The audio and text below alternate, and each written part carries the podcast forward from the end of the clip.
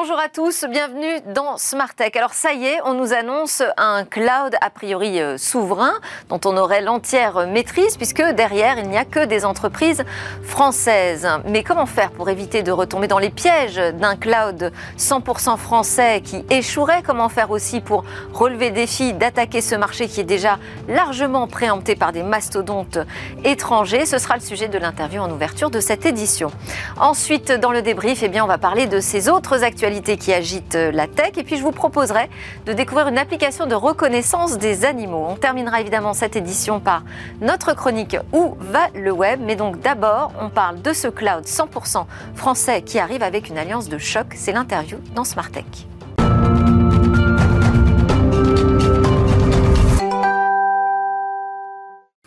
Le jeudi, c'est vraiment euh, le jour de l'actualité euh, forte dans Smart Tech. On va euh, évidemment débriefer de, ces grandes news du secteur avec Alain Staron, notre disrupteur Alain Staron, cofondateur d'Artifil. Et Alain, vous serez en compagnie de Julien Pillot qui sera avec nous à distance, mais il est déjà fort préparé.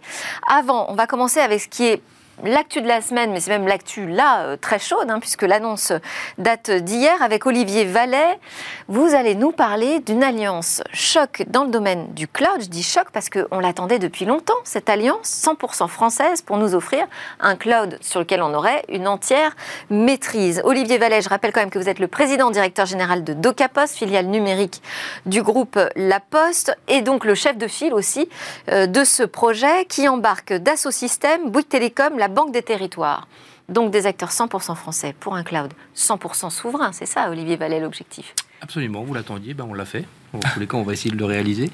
Euh, oui, l'idée, c'est vraiment de pouvoir, euh, à quatre, construire ce, cloud souverain euh, qui va vraiment, dont notre colonne vertébrale est vraiment d'essayer d'utiliser la technologie française, de pouvoir bien sûr euh, maîtriser euh, les données et, ses exploitations, puisque c'est ça, le, ça le sujet. Et on a quatre acteurs qui sont réellement très complémentaires et qui ont dans leur constitution, dans leur ADN, le fait de porter cette confiance et cette souveraineté. Alors, je pas vous demander pourquoi eux, pourquoi ces, ces, acteurs? Bon, alors pourquoi vous? Vous allez me dire, bah, d'abord, parce que c'est moi, je suis chef de file, ok. Non, Mais Dassault Systèmes, Bouygues Télécom, la Banque des Territoires. Donc, euh, moi, déjà, quand j'entends Bouygues Télécom, je pense opérateur, et là, ça me replonge dans euh, ces grands projets, ces grands euh, plans cloud français qui ont échoué. Alors pourquoi ces quatre acteurs? Déjà, peut-être si on fait un petit peu d'histoire, DocaPost, nous, ça fait à peu près deux ans qu'on se dit que de toute façon, quand on se positionne comme le leader de la confiance numérique, là on va faire plus de 820 millions d'euros de chiffre d'affaires, on va passer la barre du milliard d'euros l'année prochaine. On a besoin d'être un acteur majeur sur le marché du cloud. C'est pas optionnel, il faut qu'on trouve euh, la manière de pouvoir euh, s'associer.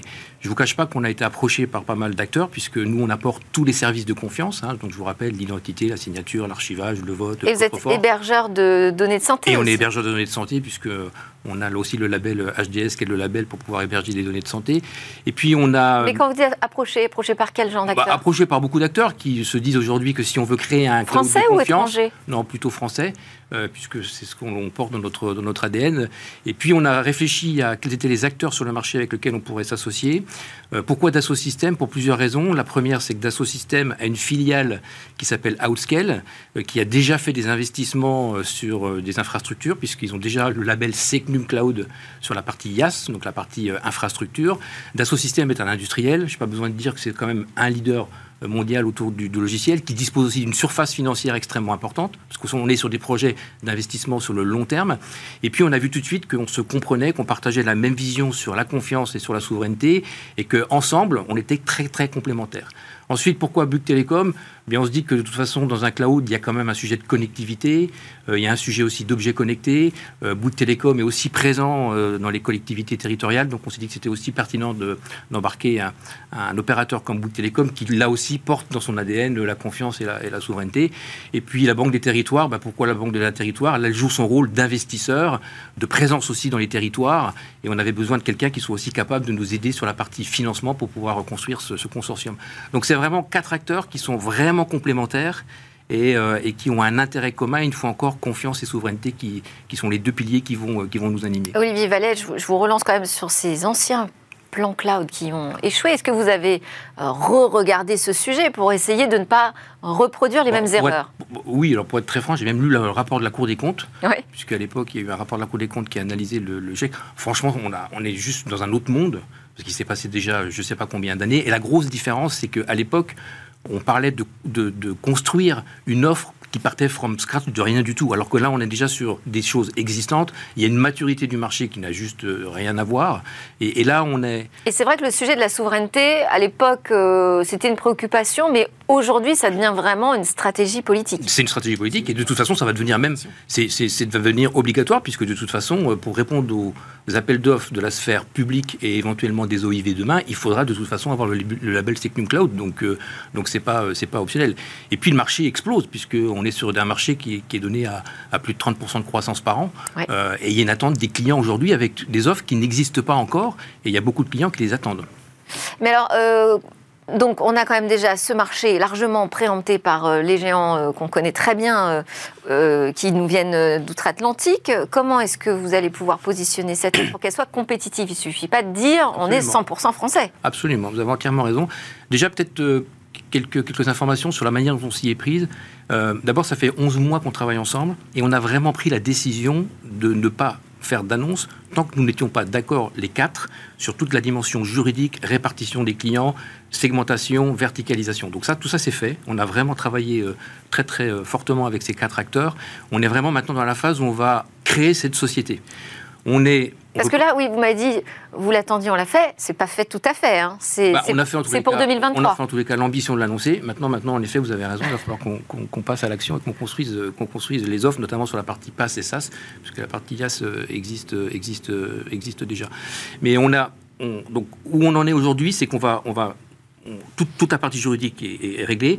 On a aussi décidé d'être extrêmement pragmatique et de cibler des secteurs d'activité. Donc on ne veut pas se positionner comme un, qu'un offre de cloud généraliste. On a ciblé le secteur public, collectivité territoriale, État et collectivité territoriale, la santé, sur lequel il y a un enjeu majeur aujourd'hui autour des données, un enjeu majeur de sécurité, et puis euh, la banque. Euh, et, l'assurance. Donc ces trois secteurs de marché qu'on a décidé de cibler. On va être très pragmatique. Donc euh, on va lancer des offres de services dès 2023 euh, basique, IASP. On va construire des offres sur la partie plutôt plateforme, la partie passe. Et puis progressivement, on va venir enrichir ce catalogue de services en venant agréger d'autres acteurs français et européens. Il y a plein d'éditeurs aujourd'hui. Il y a d'autres acteurs français qui peuvent venir rejoindre ce consortium pour pouvoir venir enrichir ce catalogue de services et offrir une offre qui sera plus large. Donc, on va construire ça de pas façon plus très cher? pragmatique. Est-ce qu'on peut, euh, est-ce qu'on peut être compétitif aussi en termes de tarifs en France?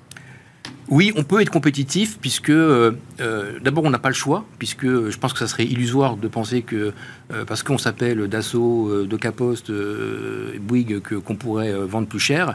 donc je pense qu'on a intégré dans notre business plan le fait que de toute façon on va investir et que la rentabilité de cette opération se fera sur la durée et on est conscient aujourd'hui qu'il va falloir qu'on soit dans une offre compétitive au niveau des, meilleurs du, du, marché. Donc ça on l'a intégré dans notre business model puisque c'est pas optionnel et je précise qu'on va créer une société société. Et pourquoi on crée une société C'est justement. Numspot, c'est ça? Numspot, c'est le nom de la société. On est en train de recruter euh, l'équipe dirigeante.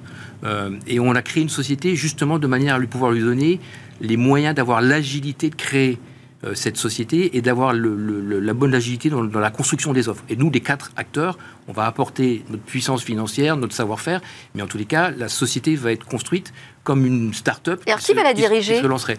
Ben ça, vous le saurez dans très peu de temps. Ah, bah non, je pensais qu'on allait la prendre aujourd'hui même. Pas encore, puisque sur le plateau de ce Tant que c'est pas signé, euh, je ne me permettrai pas de l'annoncer, mais je peux vous dire qu'on a déjà identifié euh, le ou la candidate et l'équipe dirigeante, qu'on annoncera très très prochainement. Bon, on va patienter. Je voulais quand même vous interroger aussi sur la question de la sécurité. Que les données de santé, la finance et tout ça, c'est vraiment clé. On a quand même Guillaume Poupard, qui est encore aujourd'hui le président, euh, non, c'est pas le président, c'est le directeur. directeur, merci, de l'ANSI, donc l'Agence nationale de sécurité des systèmes d'information, qui a déclaré euh, à l'occasion d'une audition euh, au Sénat que les acteurs français du numérique n'étaient pas capables de, de développer un cloud de haut niveau avec des technologies exclusivement françaises.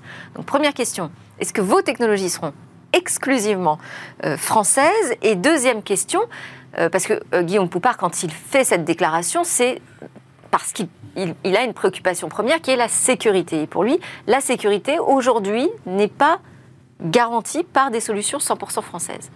bah, je, Franchement, enfin, je ne me permettrai pas de, commenter les propos de Guillaume, qui, Poupard, qui en plus, je pense, c'est quelqu'un qui a tout fait justement pour pouvoir encourager le développement de la confiance, le développement de souverain. Qui est à la tête de ce label, Qui est à la tête de ce label et, et, qui, je peux vous dire, puisqu'on a bien sûr rencontré l'ANSI en amont pour présenter notre projet et on a eu un retour extrêmement positif de l'ANSI sur le fait que, ben voilà, enfin, il y avait quatre acteurs qui allaient pouvoir. Mais alors, qu'est-ce que vous lui répondez quand il dit ça? Eh ben, on lui répond aujourd'hui que c'est, il a raison de le dire à l'instant T. Maintenant que quand il y a quatre acteurs de cette taille et qui sont aussi complémentaires, qui se mettent ensemble avec les moyens financiers pour pouvoir y arriver, puisque il y a un moment donné, il faut aussi qu'il y ait un peu d'argent qui soit dépensé si on veut vraiment euh, euh, jouer dans, la cour des grands et avoir une ambition européenne. Et je pense qu'aujourd'hui, euh, dans les relations qu'on a eues avec l'ANSI, ils ont été convaincus en tous les cas que notre projet faisait beaucoup sens, et en tous les cas, on a le on va dire un encouragement plus que, plus que chaleureux de l'ANSI à, poursuivre notre projet. à nous maintenant de faire le nécessaire pour démontrer qu'on va être capable de construire cette offre, puisque là on est au début de l'aventure, euh, mais, euh, mais en tous les cas, euh, on a vraiment cette ambition-là et ces quatre acteurs, j'insiste vraiment là-dessus, ont une vraie conviction sur, sur, sur les enjeux de souveraineté. Et une fois encore, on est vraiment sur des sujets très ciblés et on n'est pas du tout pour pouvoir offrir une offre qui soit généraliste pour tous les acteurs du marché. Donc on va vraiment se concentrer et apporter des éléments de preuve euh, étape par étape. Bon, très bien. En tout cas, vous êtes très attendu, euh, y compris par euh, Jean-Noël Barrot et Bruno Le Maire, hein, qui ont déclaré toutes les espoirs qui fondaient sur cette nouvelle alliance. Et puis, important aussi pour vous, le CIGREF, qui représente les directeurs des systèmes d'information du CAC 40, hein, en gros.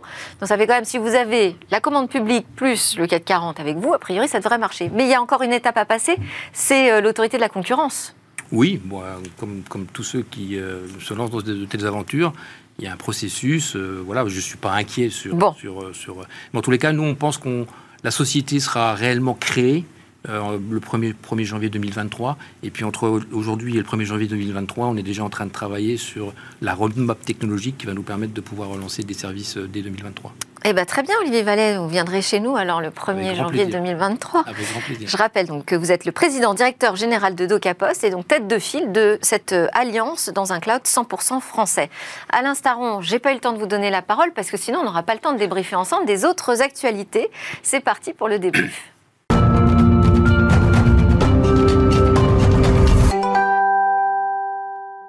Le débrief de l'actu, ça démarre euh, dans Smartech avec Alain Staron, cofondateur d'Artifil et son regard euh, disruptif. Bonjour Alain. Bonjour Delphine. Et nous sommes euh, également avec Julien Pillot. J'espère que la connexion fonctionne. Économiste, enseignant-chercheur en économie à l'INSEC, groupe Omnes Éducation. Bonjour Julien. Est-ce que ça fonctionne? Vous m'entendez?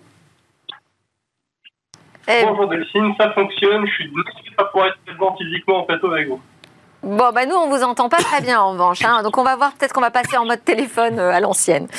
Euh, le premier sujet que je voulais commenter avec vous, c'était cette euh, idée de créer un institut français du métavers. Est-ce que vous me dites excellente nouvelle ou alors non, vraiment, mais c'est n'importe quoi, faut arrêter là? Alors Ni l'un ni l'autre. Non, j'ai envie de dire. Euh, wait and see? Vous demandez à des gens dont le métier est de faire des instituts ce qu'ils pensent du métavers, eh ben, ils proposent un institut. malheureusement. Euh, et si vous regardez comment se développe le métavers, il ne se développe pas sur la base d'instituts. J'ai peur que l'institut arrive un peu en avance de phase. Alors, on donne souvent l'IRCAM comme modèle. Euh, c'est ce qui est recommandé par le, par le rapport Mais c'est un rapport fait par des gens qui... qui, qui Commenté par le, ministère de la Culture et euh, de la Transition euh, numérique au début de l'année. Et ils disent effectivement, il y a un modèle qui fonctionne bien, c'est l'IRCAM, avec cette collaboration entre les chercheurs et les artistes. Et on travaille sur les arts immersifs, on peut le faire au sein d'un institut. Mon premier sujet, c'est est-ce qu'on va réussir à faire des métavers européens? Et l'Institut ne va rien apporter là-dessus. L'Institut, est très bien pour cadrer de la créativité, de la création, sur des systèmes, sur des plateformes qui commencent à être un tout petit peu mûres. Là, on sait qu'il y a encore dix ans avant d'avoir un métavers digne de ce nom, avec une expérience qui, intéresse les gens, c'est Zuckerberg qui le dit, euh, le patron de Meta. Donc, s'il faut encore dix ans pour avoir quelque chose de crédible et d'utilisable, la création avance. C'est comme si on demandait, on disait, bah, on va s'intéresser à la peinture, mais pour l'instant, on a que le noir et blanc. Alors Julien Pillot, ce sera par téléphone, je crois qu'on va vous faire réagir. Euh, Julien, vous, quel est votre regard sur euh, l'idée de créer un institut français du métavers? Bah, j'ai un sentiment assez mitigé. Il y a des points que je trouve très intéressants et des dimensions que je trouve un peu plus étonnantes dans cette proposition. Euh, mais le premier, la première réaction à chaud que j'ai eue, c'est que j'ai vu que c'était un espèce de fourre-tout euh, qui est destiné en fait pour l'instant à ne fermer surtout aucune porte. Hein, euh, dans ce rapport, on trouve euh, de tout. On trouve des avatars, on parle des jumeaux numériques, des cryptoactifs, carte réalité virtuelle, combinaison optique. En fait, on a l'impression que on a une espèce d'inventaire à l'après-vert qui consiste à dire, OK, on est sur un état des lieux qui nous euh, permet de voir à peu près ce qui se passe à la fois sur le côté hardware et sur le côté software. On se ferme aucune porte, mais pour l'instant, euh, on en reste à un état très descriptif sans aller vraiment dans le côté plus opérationnel et surtout sur la priorisation des enjeux stratégiques. Voilà, là c'est la, première réaction à chaud que je, peux avoir, et puis après on peut éventuellement rentrer dans le détail, Delphine, si vous voulez. Alors, bah, après, il y a quand même la question de ne pas arriver trop tard, de travailler quand même pour trouver. La recherche, c'est important pour trouver des pistes sur ce que va devenir ce métavers, parce qu'en fait, on ne sait pas ce que c'est aujourd'hui. Donc, inciter la recherche, c'est plutôt une bonne chose de se dire, pour une fois, on va essayer d'être en avance de phase, Julien ce n'est pas un chercheur qui dira le contraire. Et l'une des euh, dimensions que je trouve particulièrement intéressante dans ce rapport, c'est son ouverture euh, clairement pluridisciplinaire. On est face à un rapport qui euh, comprend que pour pouvoir éventuellement faire quelque chose d'efficient et stratégique dans le métavers, on aura besoin pas uniquement d'ingénieurs et de data scientists, mais on aura besoin de tout un tas de disciplines complémentaires telles que l'économie, telles que la psychologie, les neurosciences, la sociologie. Et ça, c'est euh, un vrai point fort de, ce rapport. Et on sent d'ailleurs derrière ce rapport qu'il est marqué d'une espèce de, allez, une réminiscence d'un traumatisme qui euh, reste très très fort et qui hante encore aujourd'hui le régulateur. C'est le côté on n'a pas réussi à créer un champion européen ou français de l'Internet 2.0 et on n'aimerait pas effectivement prendre du retard à ce niveau-là dans le Web 3.0. Et de l'autre, bah, on a aussi échoué à créer pour l'instant un, un vrai cloud souverain au niveau européen qui sont en capacité justement de d'assurer la, la, souveraineté euh, stratégique des données euh, des citoyens européens et également des institutions européennes. Oui, et on, sent que ce rapport ça c'est vrai. On est traumatisé. Je suis pas sûr que ce soit la bonne réponse à un traumatisme d'innovation. On pêche par déficit d'innovation parce qu'on ne sait pas la gérer. C'est pas un commande d'innovateur. Je pense que la France et l'Europe est largement au niveau de la Chine d'une part et des États-Unis de l'autre. Le sujet, c'est toute la chaîne pour arriver d'une idée, pour partir d'une idée, d'arriver à une création de quelque chose d'au moins européen mmh. et pas tout petit. Bon, deuxième actu du débrief.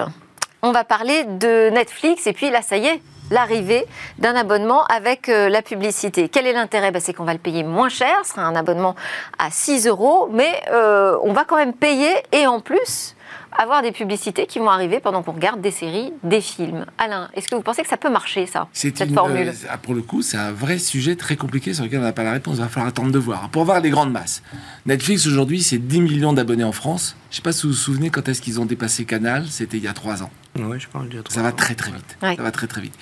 Et aujourd'hui, en termes d'audience, déjà en 2019, en termes d'audience, Netflix, c'était France 5. Donc, il faut arrêter de séparer le streaming de la chaîne, des chaînes de télé, c'est pareil. C'est bien mélangé. Bien. Donc, c'est très gros, ça, a une vraie place. Maintenant, euh, ils ont 10 millions d'abonnés foyers sur 23 millions, donc 40% de pénétration. Ils disent on baisse les prix, donc on va augmenter notre pénétration. Je ne sais pas où est le plafond de verre, mais on n'a jamais vu un pays avec 100% d'abonnés à n'importe quel système que ce soit. Donc, on connaît bien l'élasticité au prix, elle a forcément une limite. C'était des marchés au prix. Hein Donc 6 euros, c'est moins cher, est-ce que ça va se déployer beaucoup Mais 6 euros, c'est le prix aussi de lancement, je crois, de Disney et enfin des concurrents, parce que là, en fait, Netflix a peur de la concurrence qui oui. arrive. C'est plus le petit dernier que tout le monde alors, chérit. Quand on regarde Amazon, alors Netflix 28% de part de marché, Amazon Prime 24, Netflix stable, Amazon Prime baisse, et effectivement Disney qui est à 19% monte et Canal, pardon, est à 9%. Bon, donc c'est bien bien loin derrière. Euh, oui, après, je baisse le prix, je mets de la pub, et la question, ça va intéresser qui? On a déjà 10 millions ça, de gens. Est-ce qu'ils sont. Alors, en gros, la question, c'est je peux économiser 36 euros par an. Si je suis un foyer qui a besoin d'économiser 36 euros par an, est-ce que je suis dans la cible des clients potentiels des annonceurs? Donc, la vraie question, c'est est-ce qu'un annonceur va venir, arriver à venir sur Netflix au début? Forcément, parce que c'est Netflix. Mais si c'est des plus petits annonceurs aussi, peut-être. Ouais, sauf qu'à 49 euros le coût au 1000, euh, on est à des années-lumière de ce qui se passe sur les chaînes thématiques. Hein. Donc, euh, c'est extrêmement cher, c'est très quali. C'est en revanche, dans l'autre sens, euh, les jeunes sont plus à la télé. Les jeunes sont devant Netflix. Mm. C'est 30%, 32% des 15-24. Sauf que les 15-24, ils n'ont pas de pouvoir d'achat encore. Donc, je pense que c'est un sujet extrêmement compliqué. Je ne suis pas du tout sûr que l'équation économique y soit, aussi bien en termes de croissance d'abonnés, parce qu'ils sont déjà très hauts, qu'en termes de développement de chiffre d'affaires. Parce qu'en en fait, il faudrait qu'ils fassent, pour compenser autant de- à 60% de conversion, il faudrait qu'ils fassent autant de chiffre d'affaires que le groupe France Télévisions. Julien Pillot, une réaction euh, là-dessus sur euh, cette baisse euh, des prix chez, chez Netflix, mais qui en contrepartie euh, ben, impose quand même euh, d'avoir de la publicité, des coupures publicitaires. Est-ce que vous pensez que ça peut marcher? C'est un bon modèle Alors déjà, juste pour compléter les propos d'Alain, euh, les plus jeunes, donc les 15-24, ne sont déjà plus devant Netflix. hein. il y a des études récentes qui euh, tendent à démontrer qu'ils ont substitué Netflix à d'autres formes de divertissement euh, audiovisuel et notamment euh, les réels sur Instagram ou les vidéos courtes sur, sur TikTok.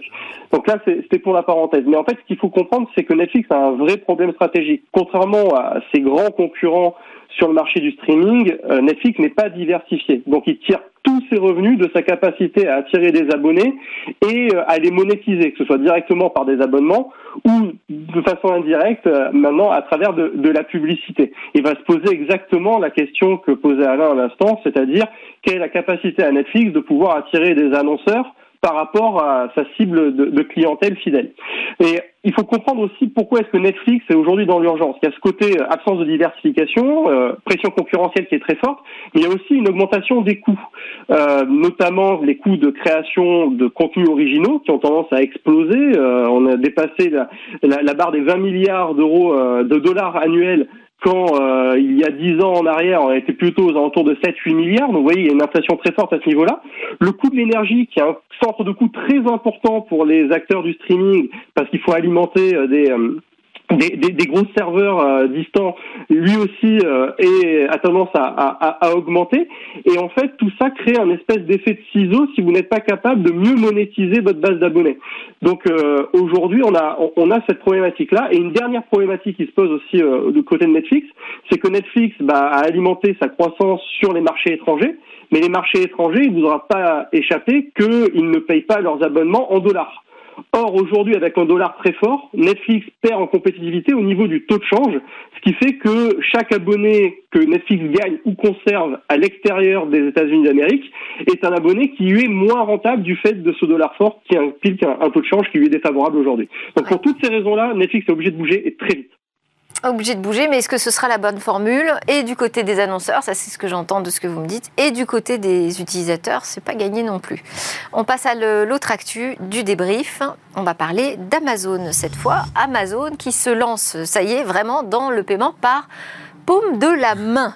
Alors, euh, donc c'est une reconnaissance biométrique, ça va être très rapide. La première fois, il faut juste avoir un lecteur euh, dédié dans, dans le magasin. La première fois, on se connecte sur euh, ce terminal de paiement avec son numéro de téléphone ou son abonnement euh, Amazon. Ensuite, on insère sa carte euh, bancaire, puis on fait identifier la paume de sa main, donc euh, reconnaissance biométrique.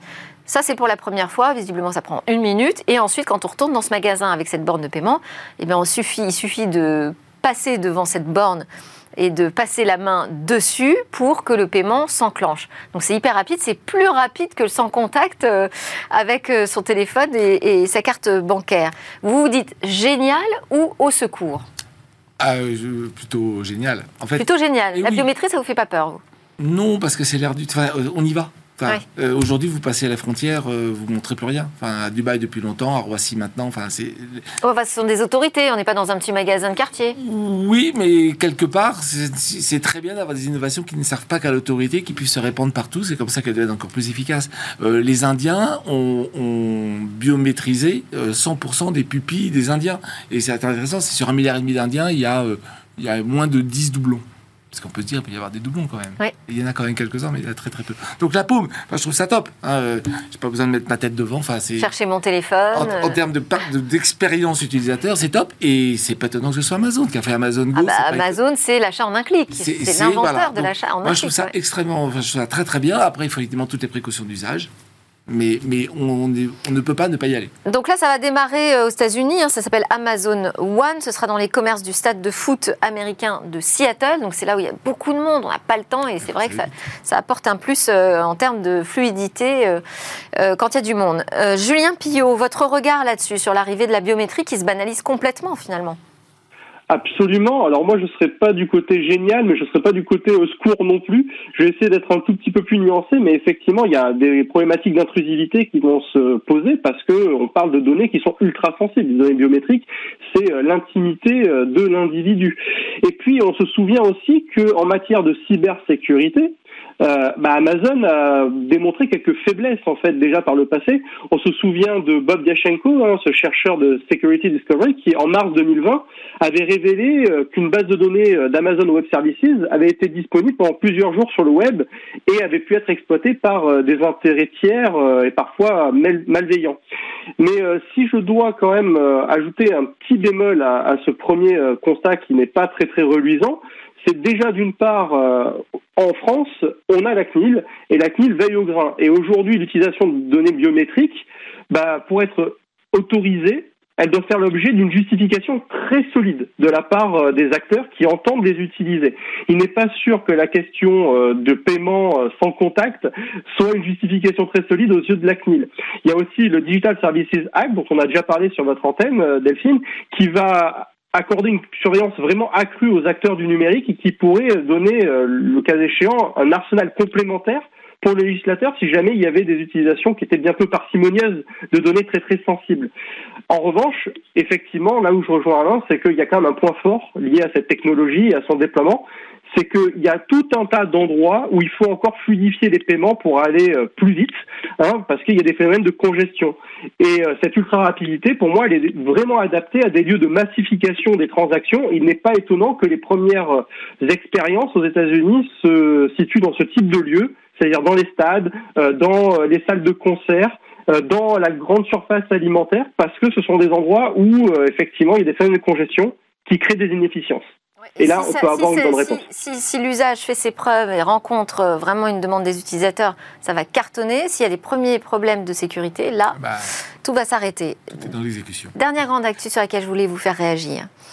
Euh, c'est un parti pirate qui est dirigé par une IA, c'est-à-dire euh, qu'on a euh, Leder Lars euh, qui est à la tête, donc c'est une intelligence artificielle qui est à la tête d'un parti qui s'appelle le Parti synthétique. En fait, c'est un parti politique qui, se positionne surtout pour tous ceux qui ne votent pas. Hein. Pour mobiliser la société autour des questions de, la place de l'intelligence artificielle, comment vivre et travailler demain avec des IA. C'est mené par un collectif d'artistes, Computer Labs, mais a priori, il n'y aura pas de bulletin de vote quand même pour ce parti aux élections au Danemark. Que pensez-vous de cette initiative? Parce que ce qui est intéressant, c'est pourquoi pas finalement, non? Parce que Une IA pour faire des propositions à un parti politique. Parce que je trouve très malin, c'est le côté je vais prendre les 20% de gens qui ne votent pas. Donc, et, Ça, c'est à la Coluche, en fait. C'est une initiative qu'on peut rapprocher de cette époque-là. Oui, sauf que c'est l'opposé de Coluche qui était incisif vertical. Là, c'est horizontal. Je collecte tout ce qui ne va pas, enfin, tout, tout ce qui. Les, les, les, demandes des gens qui sont frustrés, qui sont dégoûtés d'ailleurs, qui ne vont pas voter. J'essaie d'en construire un modèle. Donc, l'IA est pas mal pour rassembler et construire. Après le modèle, euh, l'IA, ça va ça peut être tout et n'importe quoi. Alors, Une des premières propositions, c'est je fais un salaire minimum universel à deux fois le salaire médian danois. Ouais, bah moi je vote pour. Hein. Donc on voit bien qu'il manque, on voit bien qu'il manque un certain nombre de choses. Euh, ça va évoluer, je pense que ça va mettre énormément de temps avant d'être crédible. Enfin, ça va faire du populisme. C'est très facile de proposer des trucs qui ne sont pas étayés, qui ne sont pas réalisables, puisque l'IA n'a pas intégré l'ensemble des problématiques pour euh, faire une conduite politique. Après, ce qui est perturbant dans ce que j'ai lu, c'est que euh, les gars, ils vont au bout de l'exercice, ils, bon, ils arrivent à un programme qui était un peu la route, il y aura peut-être des experts derrière pour ficeler un peu le truc. Mais après, donc, on va pas voter évidemment pour. Non, ils se présentent pas vraiment. Non, non. Non, mais on va voter pour des individus mm. qui se décrivent comme étant des médiums pour l'IA. C'est un peu la petite d'Elf. Et là, je sais pas où on va. Des individus qui seront dans le métaverse ou pas, mais ou pas. Ah bah si on vit tous dans le métavers. Non, mais c'est des gens qui diront moi, je, moi je ne suis rien. On votera pour un clown. Je, je, ne suis je ne suis que le représentant d'une intelligence supérieure. C'est la mais même intelligence. c'est vrai que ça veut dire que finalement on se dit bah, l'homme est défaillant, euh, pourquoi pas euh, parier sur des IA. Sauf que on va faire réagir Julien quand même. Excuse-moi, Julien.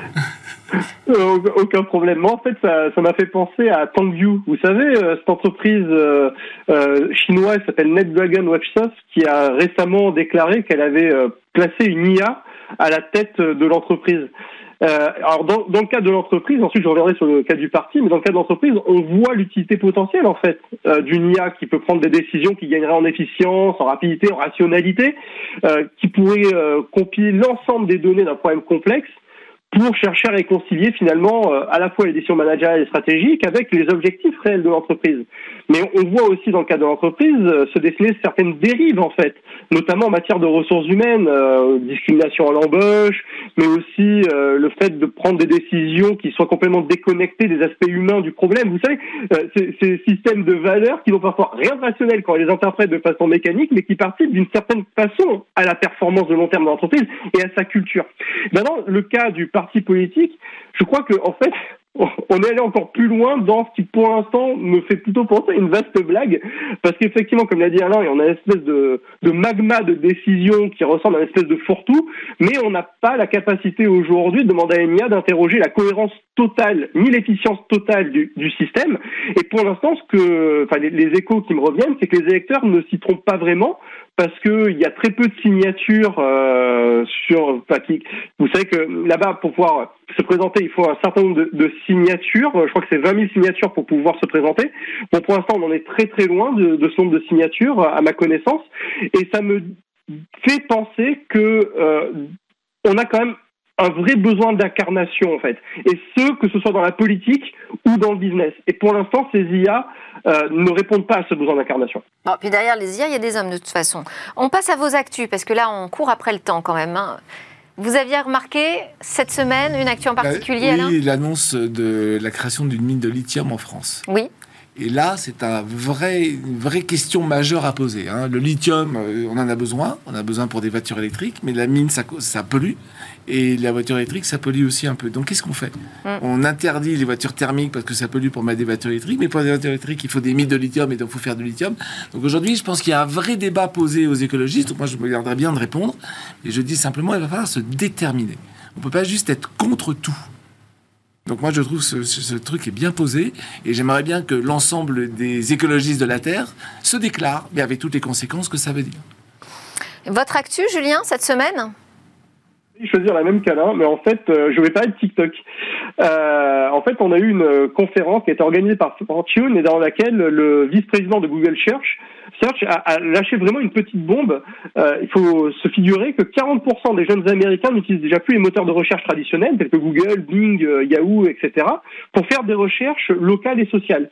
en fait, pour nous, pour notre génération, on a pourtant un réflexe quasiment pavlovien. Quand on cherche un restaurant, une boîte de nuit, un bar sympa, une escape game, peu importe, on va chercher sur notre moteur de recherche les informations dont on a besoin, que ce soit des avis de consommateurs, des horaires d'ouverture, l'emplacement ou encore le numéro de téléphone. Eh bien, pour les plus jeunes aux États-Unis, eh bien, on se rend compte qu'ils préfèrent interroger directement leur communauté sur Instagram ou TikTok. Déjà parce que leur communauté partage les mêmes goûts et intérêts, euh, et euh, leurs recommandations en fait sont perçues comme plus fiables que les milliers d'avis sur Google qui ont été rédigés parfois par d'affreux boomers, en tout cas des inconnus qui parfois ont plus de 40 ans, en fait des dinosaures. Et euh, de l'autre parce que sur les, les, réseaux sociaux, en fait, ils permettent de retranscrire plus fidèlement une ambiance, une expérience qui est recherchée par les jeunes générations. Tout ça grâce à quoi? Bah, Grâce aux photos et aux vidéos.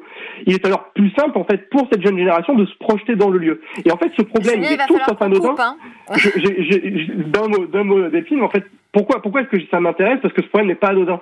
Parce que la recherche locale et sociale représente une énorme manne financière pour les moteurs de recherche qui font payer les établissements pour leur référencement et la redirection du trafic. Et donc la disruption, disruption que portent en creux TikTok et les autres doit être prise vraiment particulièrement au sérieux par ces acteurs-là. Merci beaucoup. C'était Julien Pillot, enseignant-chercheur en économie. C'était aussi Alain Staron d'Artifil et Olivier Vallet de Docapos, nouveau chef de file de cette alliance choc dans le cloud 100% français. Juste après la pause, je vous fais découvrir une nouvelle application vous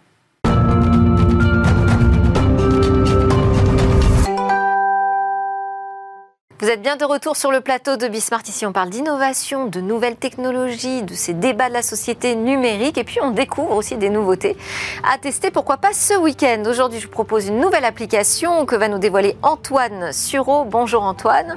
Vous êtes le responsable marketing, communication et aussi nouveau projet de l'aquarium Sea Life. Cet aquarium donc, est dans le 77. 2250 euh, animaux marins et d'eau douce à y découvrir, 350 espèces en tout, 50 bassins euh, avec un voyage thématique euh, sous-marin. Et puis votre actualité, ben, c'est le lancement d'une application. Elle s'appelle Siscan et elle permet de reconnaître automatiquement les animaux marins qu'on va croiser dans votre aquarium ou qu'on va croiser dans la rue. Alors, enfin, dans la rue ou sous l'eau chez nous, je veux dire, quand on va se balader ailleurs. Non, dans l'aquarium, l'application, elle a été conçu et développé pour, euh, pour l'aquarium Sea Life euh, Paris-Val d'Europe. D'accord. Euh, qui est donc la première application de reconnaissance des espèces marines au monde.